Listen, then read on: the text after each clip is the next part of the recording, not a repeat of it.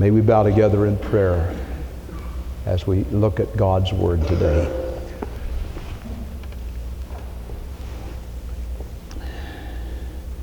Our Father in heaven, we humble ourselves in Thy presence, knowing that unless the Holy Spirit makes the Word of God clear, it will not be clear. Unless He brings conviction, there will be no conviction. Unless He draws men to Jesus, nobody will come. And so we rely implicitly upon the Holy Spirit today to do His office work of conviction and contrition and conversion. And then may every believer rejoice in Thee. Have Thy way today. In Jesus' name, amen.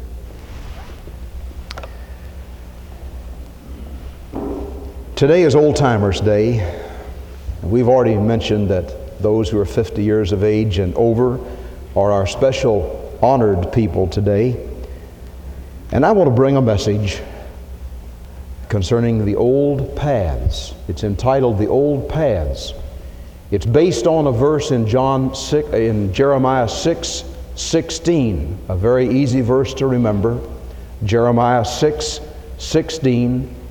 And I'd like to for us to look at the text for a moment and then uh, I want to bring some thoughts that God, I believe, has impressed my heart with. Thus saith the Lord Stand in the ways and see, and ask for the old paths, where is the good way, and walk in it. And ye shall find rest for your souls. But they said, We will not walk in it.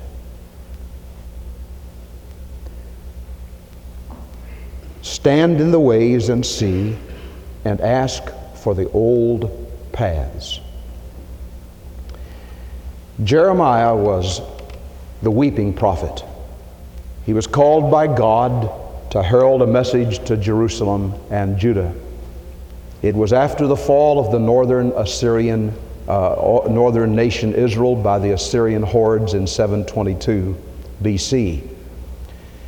And God called Jeremiah and he gave him a commission.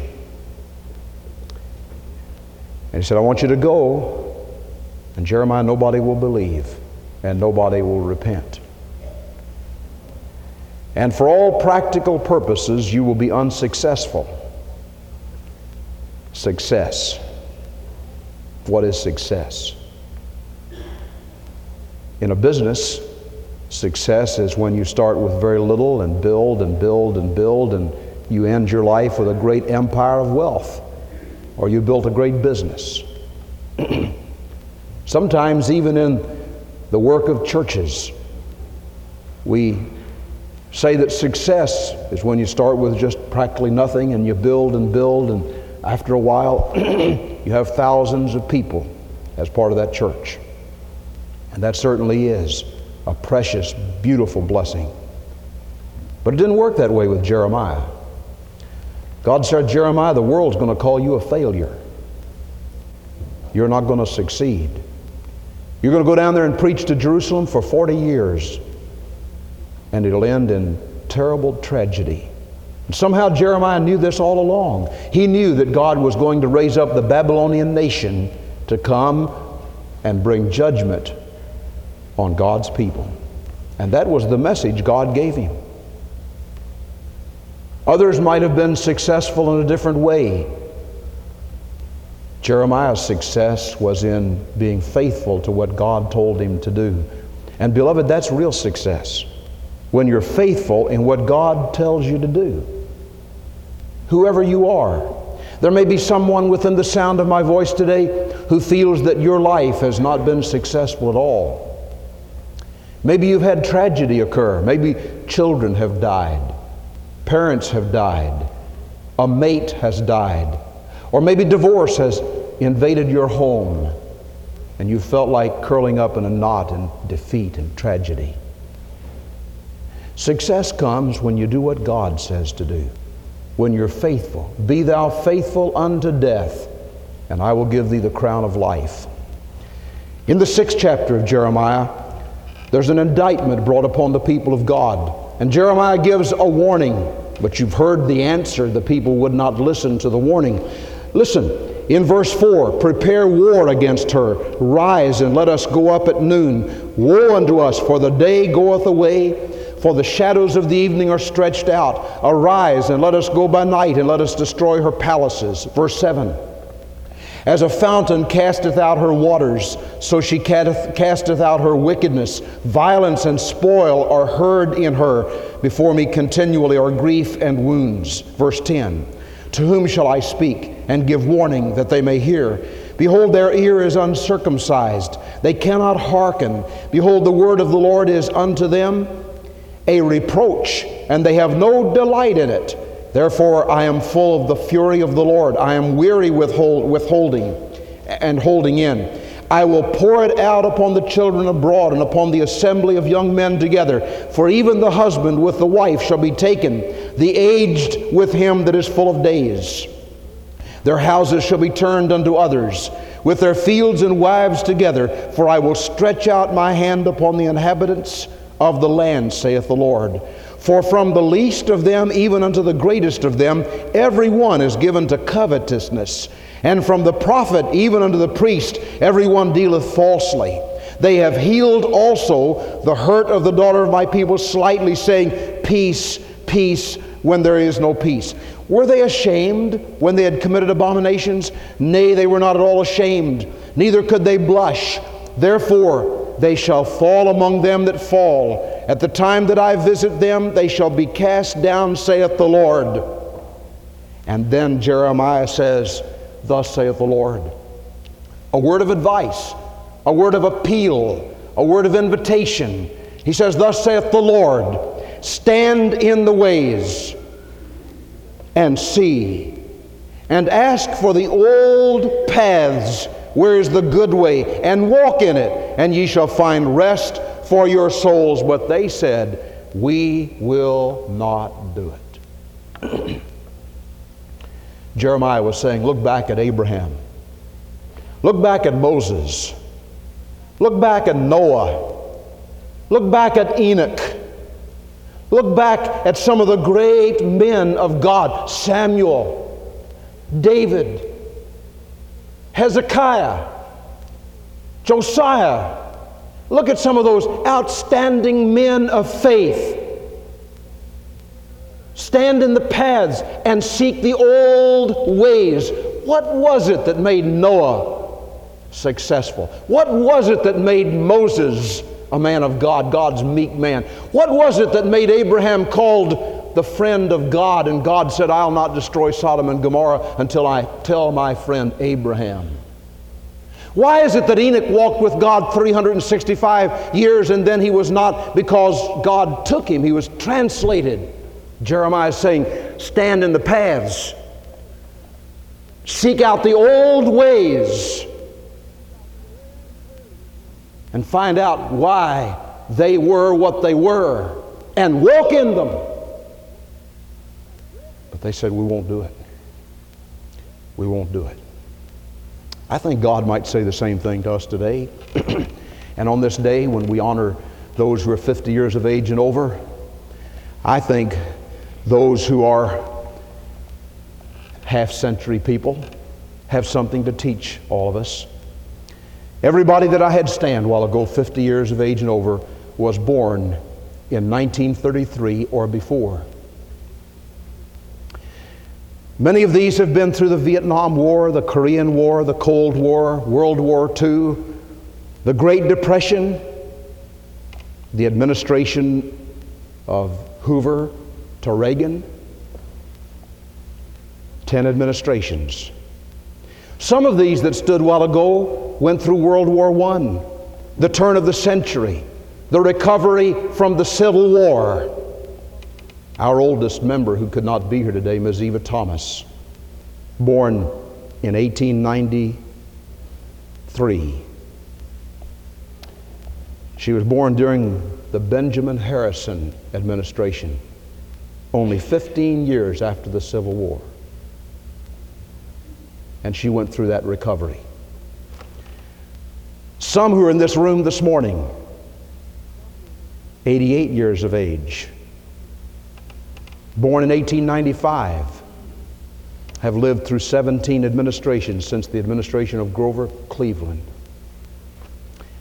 And I think they have something they can say to us. They can teach us. Just as Jeremiah was saying, stand in the old paths, look in the old ways. How did Moses do it? How did Abraham do it? How did Samuel do it? How did Enoch do it? How did Josiah do it? How did Hezekiah do it? How did David do it? How did those men do it? And to all of us, I think we can hear rise up from the pages of the Bible and from human experience these thoughts. These can teach us to hear the old book, first of all. The old book. The old book. What is the old book? One of the great nobles of our faith was dying. He said, Give me the book. And somebody said, Well, what book do you want? You've got a library filled with books. And the old sage said, There's only one book the Bible.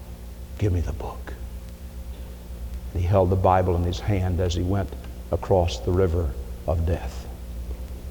Abraham said, Abraham Lincoln said, I believe the Bible is the best gift God ever gave man. All good from the Savior of the world is communicated to us through this book. W.E. Gladstone said, I have known 95 of the world's greatest men in my time, and of these, 87 were followers of the Bible.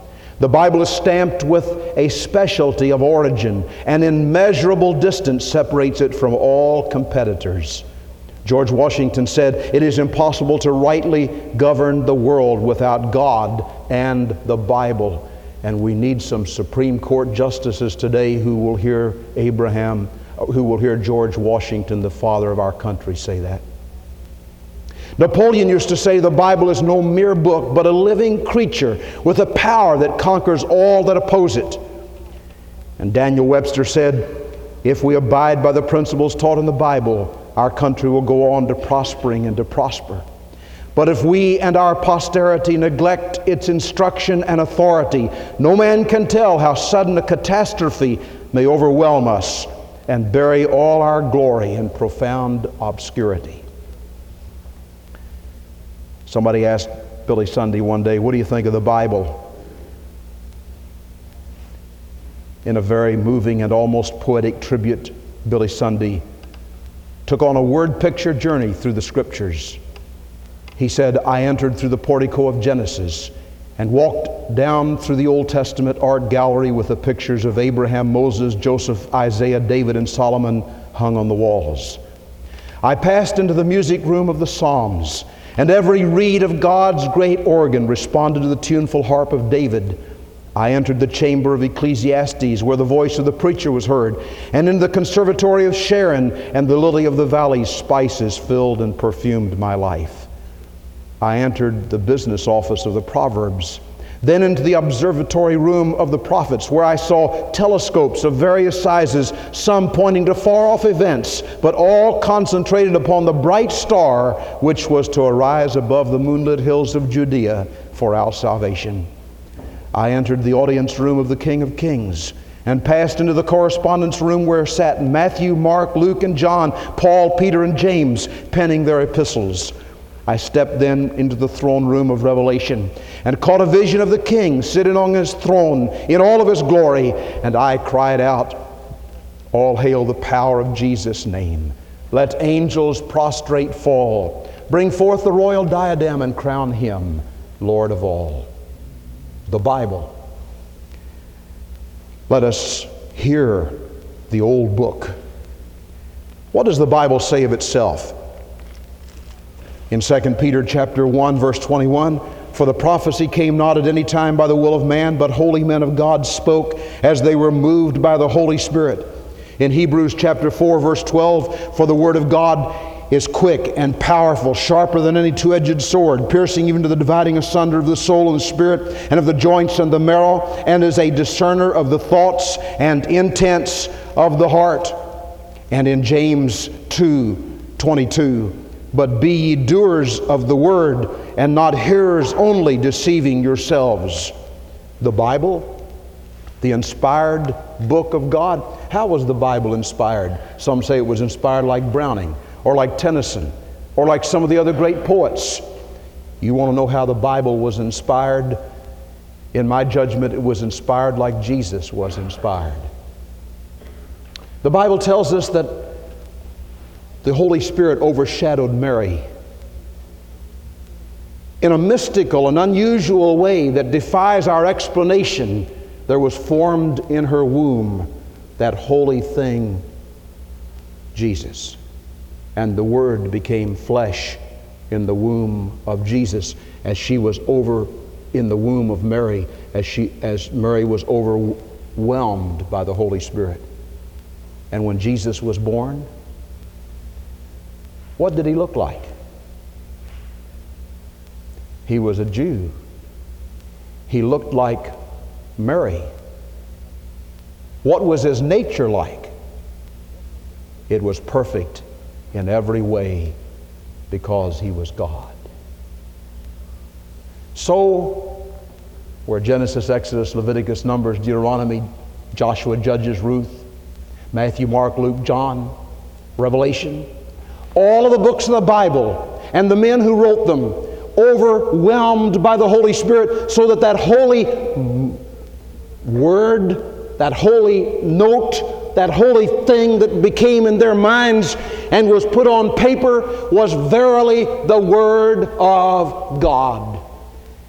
And God's Word says, Be not just a hearer of the Word, but a doer of the Word. And we turn to the book of Exodus to find what does God's Word tell us to do. In Exodus chapter 20, Thou shalt have no other gods before me.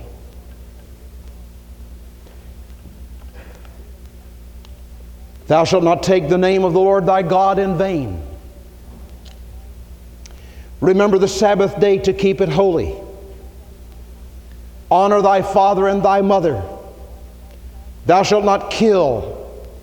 Thou shalt not commit adultery. Thou shalt not steal. Thou shalt not bear false witness. Thou shalt not covet. That's God's Decalogue. That's God's Ten Commandments. And that's God's Word to us. And James reminds us don't be just a hearer, but a doer of the Word. There are lots of people who have gone to church through the years. They've heard the Word, they've heard it until they're full to hear. And then they're full to hear, and then they're full to hear, and then they're full to hear. And after a while, the Word of God loses its power, its interest people are more interested in going to a picture show, more interested in turning on their televisions, more interested in picking up the newspaper than they are in going into the Word of God to see what God wants us to do. And beloved, the Bible says, not be just a hearer of the word, but a doer of the word. And Jeremiah said, Stand in the paths. Look at the old ways. How did Moses do it? How did Abraham do it? How did Deborah do it? How did Samuel do it? How did David do it? How did Hezekiah do it? How did those great men of God do it? They honored the Word of God. And the men and women who stood a little while ago in their 60s, 70s, 80s, and they've been Christians for years, how'd they keep at it? They heard the Word of God and they listened to it and they hid it in their hearts and they kept on honoring it and not just hearing it but doing it. I met a man some time ago who told me he was a Christian. He never, he's, he's in his 70s. He never goes to church. Hadn't been to church for 20 years. He never reads his Bible. He seldom prays. Oh, he said, Yes, I'll go to heaven when I die because I've been saved.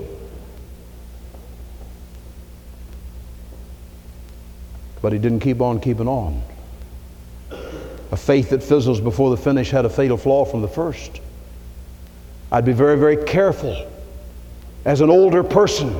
I'd be very, very careful if I thought that just because some experience I had when I was a child and it never changed my life, it never did anything for me, and I didn't have to keep on at it, and when I reached mature years and the older years, it didn't do anything for me, I'd be very careful to assume that I was going to heaven just on the basis of that. Stand in the old paths. Look at the old ways. And we can learn from the old book. Secondly, I think these precious people who stood a little while ago, and the men of the Old Testament, and Jeremiah would say, Watch out for the old enemy. We have an enemy. He hates every Christian. On the bus, sometimes the kids sing, The devil and I agree. Now, I don't even like that phrase because I don't agree with the devil on anything. But what they sing is, The devil and I agree, he hates me and I hate him. I don't think I got the words right, but something like that. But I want to tell you, the devil hates you a whole lot more than you hate him.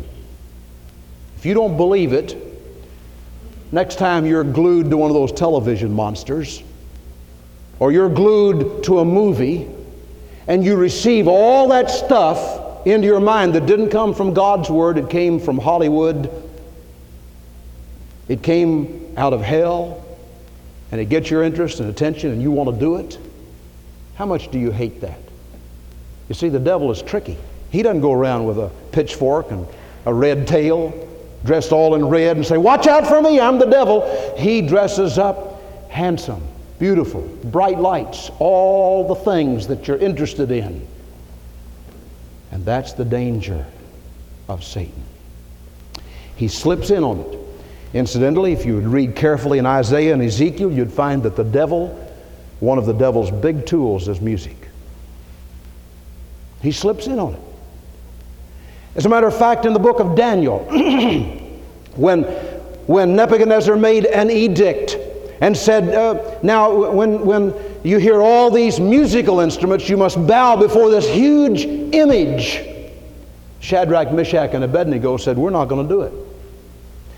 We don't go in for that kind of thing.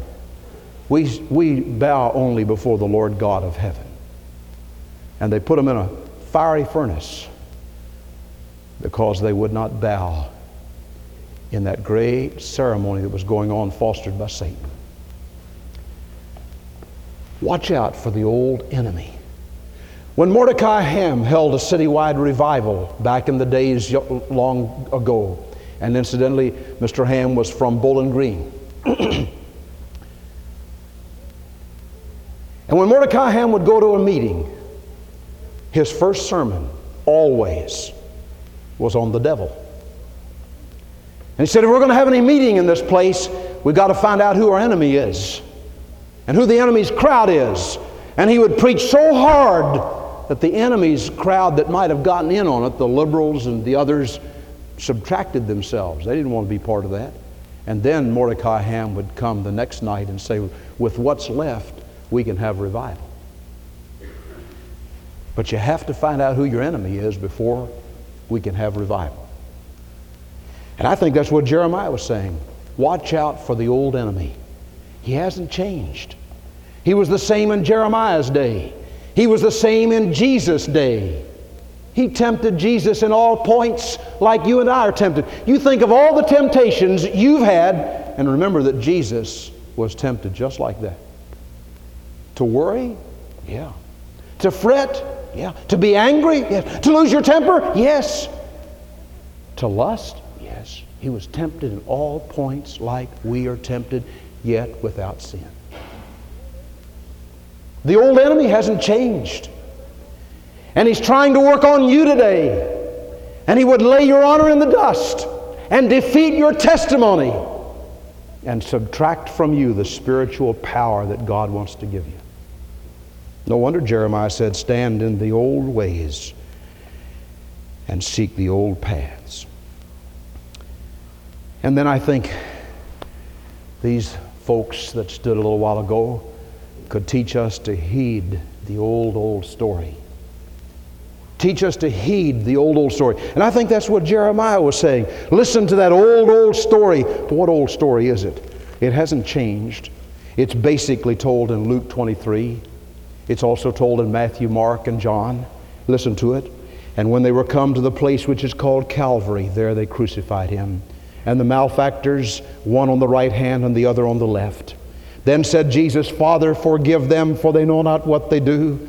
And they parted his raiment and cast lots, and the people stood beholding. And the rulers also derided him, saying, He saved others, let him save himself, if he be the Christ, the chosen of God. And the soldiers also mocked him. Tell me the story of Jesus. Write on my heart every word. Tell me the story most precious, sweetest that ever was heard. And somebody writing his testimony one day said, Years I spent in vanity and pride, caring not my Lord was crucified, knowing not it was for me he died at Calvary. Now I've given to Jesus everything.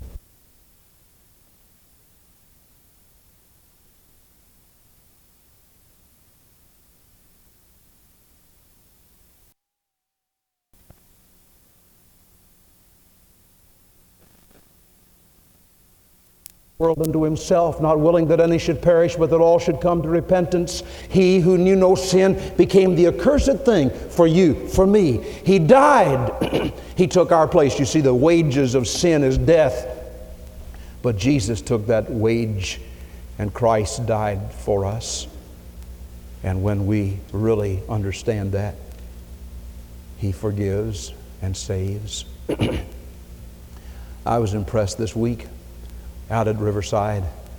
A little boy, 10 or 11 years old, sat under the Word of God night after night. I could just see conviction written in his heart. And one night after the service, I just spoke to him. He was ready, just like that. He wanted Jesus, and he received Christ. The next day, he confessed the Lord openly. And then last night, there was an older man he used to come to the log church when he was a boy, 12 or 13. He didn't come when the invitation was given, but after the service, Brother Tapley, Mr. Soulwinner, talked with him, and that older man asked Jesus into his heart. You see, anybody can be saved. And it's not some hard, mysterious, difficult thing. A wayfaring man, though a fool, shall not err therein. Stand in the old past, see the old story. There's hope for you, whoever you are. Though your sins be as scarlet, they shall be as white as snow. Though they be red like crimson, they shall be as wool. I may be speaking to somebody today who feels that you're a failure, that you've had sin stains and scars written all over your life and you're down in the dregs. Maybe nobody knows about it, but you sense it. You feel it. Beloved, you're not far from the kingdom of God when you feel your own need. All the feeling God requires is that you feel your need of Him, of Jesus. And when you receive Him, He gladly receives you and writes your name in heaven. And you become His, and He becomes yours forever. And then I would ask you, I think, as Jeremiah would, walk in that old way. Walk in the old way.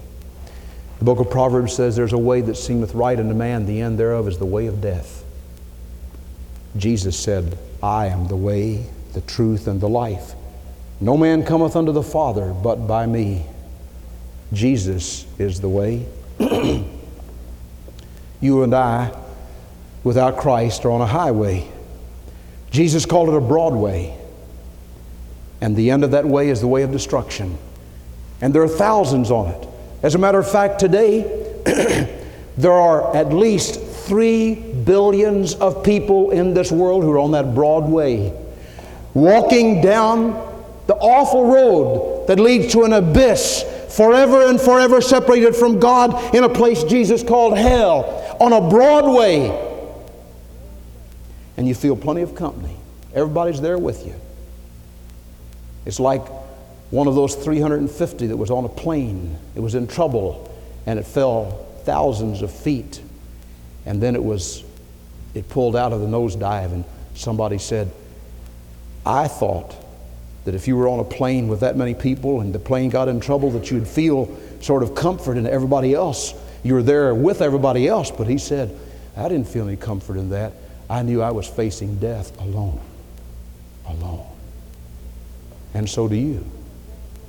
Even though you're on a broad road, and this world, which is not a friend of grace, is so arranged to keep you from thinking about eternity. And when preachers preach about it, somehow it gets blotted out of your mind. The devil snatches the Word of God away so that you try not to think about it. Out there at the end, you're going to face an eternity with God or without God alone. No comfort that there are three billions of other people going the same direction.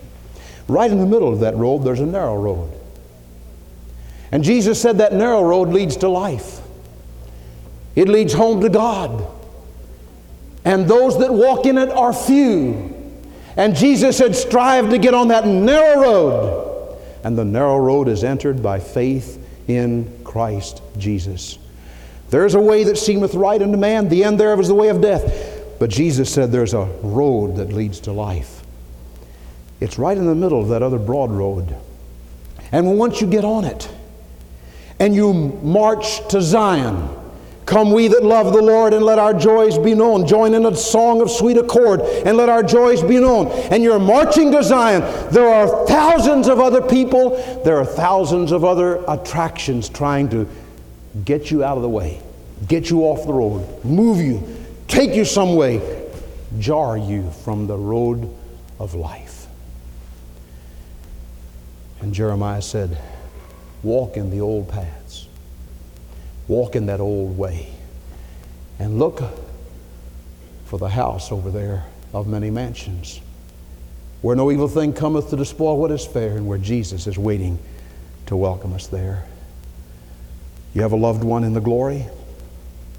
You have somebody that you loved. I like that song, I Will Meet You in the Morning, just inside the eastern gate.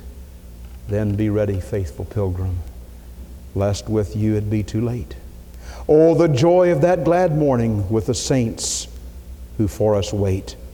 What a blessed, happy meeting just inside the eastern gate. Do you have that kind of hope in your heart? Stand in the old ways, walk in the old way, and Jesus will be your Lord. He'll be your Savior. He'll be your guide. Let's pray. Every head bowed, every eye closed for just a moment.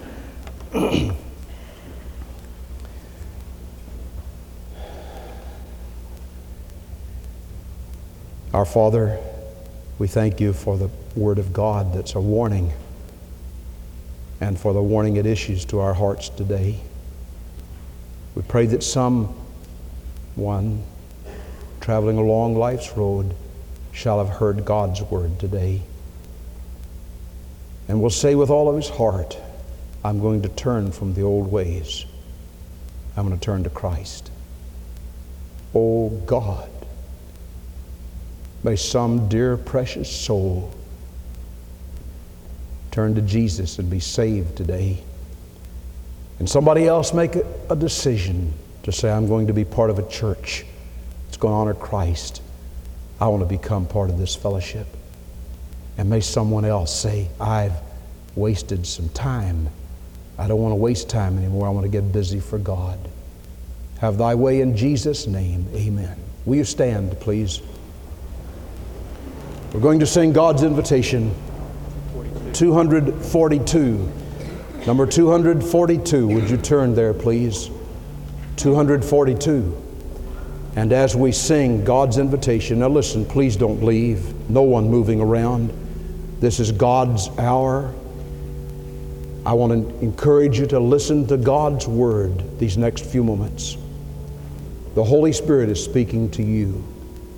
Whoever you are, wherever you are, yield your life to Christ this morning. Will you do it? The invitation is not a time to get ready to leave, it's a time to pray.